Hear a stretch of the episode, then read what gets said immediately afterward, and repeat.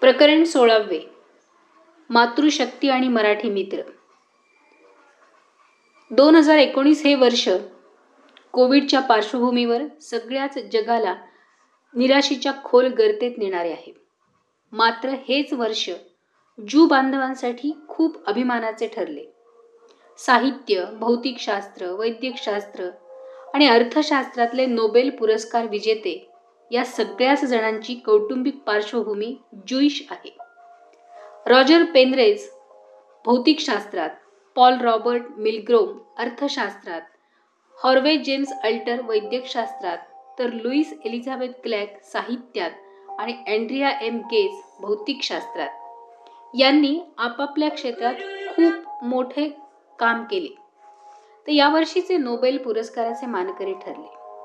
विशेष म्हणजे Lewis Elizabeth clack साहित्याच्या आणि अँड्रिया एम गेज भौतिकशास्त्राच्या या दोन भगिनींना पण नोबेल पुरस्कार मिळालेला आहे. ज्ञानविज्ञानाच्या क्षेत्रात आपला ठसा निर्माण करणारी जू भगिनी आपल्या शौर्यासाठी सुद्धा जगात प्रसिद्ध आहे. खरं तर दोन हजार पाच नंतर इस्रायलमध्ये स्त्रियांना प्रत्यक्ष युद्धात आणि चढायांमध्ये भाग घेण्याची परवानगी मिळाली. त्याआधी त्या सैन्यात फक्त व्यवस्थापकीय जबाबदाऱ्याच पार पाडायच्या. आजच्या घडीला जॉर्डनची सीमा सुरक्षा इस्रायलची महिला बटालियन करते आहे. जगातल्या अतिशय पराक्रमी कमांडोजमध्ये इस्रायली महिला कमांडो पथकाची गणना होते आहे. हेरगिरीमध्ये सुद्धा या फारच निपुण आहेत. देशभक्ती त्यांच्यात अगदी भिंडलेली आहे. इस्रायलच्या निर्मितीची घोषणा जेव्हा होणार होती तेव्हा तिचे पहिले पंतप्रधान डेव्हिड बेन गुरियन यांना कल्पना होती की सगळे अरब देश ही घोषणा होताच आपल्यावर तुटून पडतील. फार काही सैन्य सज्जता नव्हती त्यांची. लढाई चालू झाली तर फार फार काही दिवसच म्हणजे अगदी पंधरा एक दिवस पुरेल एवढेच साहित्य त्यांच्याकडे होते. डेव्हिड बेन गुरियन आपल्या जू बांधवांकडून पैसा जमा करण्यासाठी अमेरिकेला जाण्याच्या विचारात होते. त्यावेळी एक भगिनी पुढे आली. आणि ती म्हणाली यावेळी तुमचं इस्रायलमध्ये असणं खूप गरजेचं आहे. या कामासाठी मी जाते अमेरिकेला. मी पैसा जमा करते. माझ्यावर थोडा विश्वास ठेवा. खरं तर काम खूप अवघड होतं. पण त्या शिरणीने अथक प्रयत्न केले आणि करोडो रुपये जमा केले. त्याच रकमेतून इस्रायली सैन्याला शस्त्रास्त्रे घेता आली. जॉर्डनच्या राज्यात युद्धात भाग न घेण्याची विनंती करण्याची साठी सुद्धा ही महिला वेश बदलून जॉर्डनमध्ये गेली होती. तिला पाहून तर तिथला राजा चकितच झाला.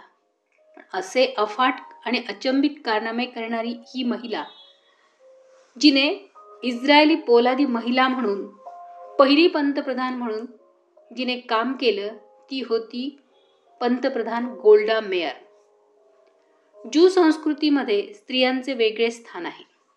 आपल्याकडे जसा आपला धर्म हा आपल्या वडिलांच्या नावावरून ठरतो तसे ज्यू संस्कृतीमध्ये आईचा धर्म ज्यू असेल तर मुलंसुद्धा ज्यू होतात असंच मांडण्याची तिथे परंपरा आहे. आई बायको मुलगी बहीण अशा सगळ्याच भूमिका इथल्या स्त्रिया उत्तम वठवतात. माझ्या आयुष्यामध्ये उपनिषद आणि गीता यांच्यासोबत फार मोठा बदल केला तो दोन पुस्तकांनी. ती पुस्तकं म्हणजे हर्मन हेसचं सिद्धार्थ आणि दुसरं अल्बर्ट श्वाइझरचं चरित्र. पहिलं पुस्तक मला ज्ञान प्रबोधिनीच्या विवेक सरांनी दिलं होतं. तर दुसरं चरित्र मित्र योगेश झोपेने मी कन्याकुमारीला जाताना दिलं. कमाल म्हणजे हर्मन हेस आणि अल्बर्ट श्वाइझर या दोघांनाही नोबेल पुरस्कार मिळालेला आहे. आणि या दोघांच्याही बायका जू होत्या. त्यांची पार्श्वभूमी जू होती. जगात जू मातेच्या पोटी जन्मलेला कुठलाही मुलगा किंवा मुलगी इस्रायलचा नागरिक होतो. आपले जू संस्कृतीशी नाते सिद्ध केले तर त्यांना इस्रायलचे नागरिकत्व मिळते. एवढेच काय? सुरुवातीचे काही दिवस त्यांची व्यवस्था सुद्धा इस्रायलमध्ये व्यवस्थित केली जाते. एकोणीसशे पन्नास साली इस्रायल संसदेने पारित केलेल्या परतीच्या कायद्यानुसार जगातल्या प्रत्येक ज्यू व्यक्तीला इस्रायलमध्ये नागरिक म्हणून राहण्याचा अधिकार आहे. इस्रायलमध्ये ज्यू बांधवांनी परत यावे यासाठी सुद्धा विशेष प्रयत्न केले जातात. कोल्हापूरमधला एक मराठी तरुण जो आपलं भविष्य घडवण्यासाठी मुंबईला गेला. काम करत असताना तो तिथल्या एका युवतीच्या प्रेमात पडला. पुढे त्या दोघांचंही लग्न झालं. ती युवती धर्माने ज्यू होती. आपल्याकडे मुंबई अलिबाग आणि कोकणच्या काही भागामध्ये अजूनही ज्यू बांधव आहेत. बहुसंख्य ज्यू बांधव मात्र इस्रायलला परत गेलेले आहेत. त्या युवतीची सुद्धा प्रामाणिक इच्छा होती की आपण दोघांनी मिळून इस्रायलमध्ये जावं. तिथे त्यांना सुखी समृद्ध जीवन जगता येईल अशी तिची धारणा होती. पण हा युवक मात्र आपला मराठमोळा त्यात तो कोल्हापूरचा त्याला काही महाराष्ट्र सोडवेना. काळाच्या प्रवाहात त्या दोघांना दोन मुलं आणि एक मुलगी झाली. सगळे काही आनंदात चालले होते. पण एक दिवस एक दिवस अचानक अपघात झाला. राजा राणीच्या संसारातली राणी जबर जखमी झाली. आपण जगतो की मरतो याची सुद्धा तिला शाश्वती वाटेना. आपल्या मुलांच्या सोबत पतीने इस्रायलला जावे अशी शेवटची इच्छा तिने व्यक्त केली आणि प्राण सोडला. आपली आई जू असल्यामुळे तीन मुलांना सहजच इस्रायलमध्ये जाता येणार होतं. आता फक्त प्रश्न होता सामसनचा. ज्याचे पूर्वाश्रमीचे नाव वेगळे आहे. इस्रायली दूतावासाशी संपर्क केल्यानंतर मुलांसाठी बापाला सुद्धा इस्रायलमध्ये येण्याची परवानगी दिली जाईल असे सांगण्यात आले. मुलांची व्यवस्था बोर्डिंगमध्ये केली गेली आणि सगळ्या नवागत इस्रायली लोकांप्रमाणेच सैनिकी प्रशिक्षण सक्तीचे असल्यामुळे सामसन तालकर खडतर अशा प्रशिक्षणात सहभागी झाले. खरं तर त्यांना ते एकूण झेपणारं नव्हतंच. त्यांच्या मनात भारतात परत येण्याचे विचार सतत येत होते. आणि शेवटी एक दिवस त्यांनी ती मोहीम फत्ते केलीच. ते प्रशिक्षण अर्धवट सोडून एकटेच भारतात परत आले. असे मधूनच प्रशिक्षण सोडून जाणं हा खरं तर कायद्यानं इस्रायलमध्ये गुन्हा आहे. आणि त्याला त्याची जबर शिक्षाही आहे. भारतात एकटेच परतलेल्या सॅमसननी आपले कोल्हापूरमधले गाव गाठले. पण सामसनची आई मात्र प्रचंड खंबीर बाई. तिने त्यांना चांगलाच दम भरला. आपल्या मुलांना एकटे सोडून आल्याबद्दल चांगलेच खडसावले. परत इस्रायलमध्ये जाण्यासाठी सांगितले. होणारी जबर शिक्षा मात्र सामसन काही पेलू शकणार नव्हते म्हणून ते जायला तयार नव्हते.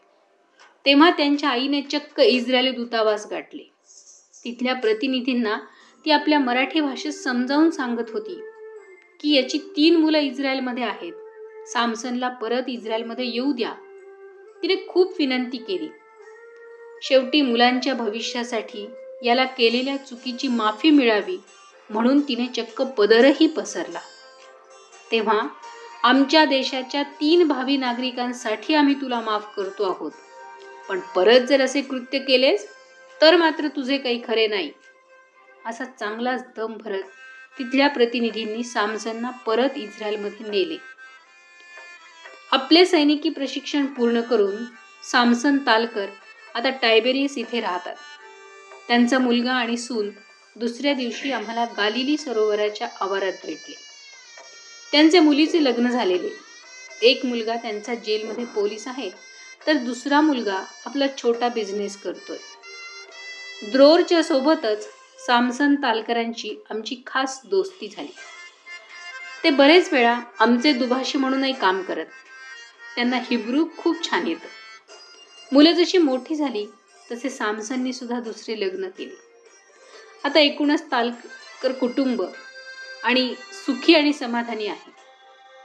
इस्रायलमध्ये आल्यापासून आम्हाला दुधाचा चहा मात्र अजिबातच मिळाला नव्हता. आम्ही तर चहाचे जबर शौकीन तेव्हा सामसन साहेबांना आमच्या सुप्त इच्छेची चांगलीच कल्पना असणार. त्यांनी आम्हाला खास घरी बोलावले. वा मस्त किटलीभर चहा आणि सोबत गरमागरम भजी. आहा हा. मराठी माणसाला अगदी स्वर्गात आल्यासारखंच वाटतं नाही? उद्यापासून आम्ही वाळवंटाक निघणार आहोत. गेल्या काही दिवसात आमचे उपद्व्याप सामसांनी चांगलेच अनुभवले होते.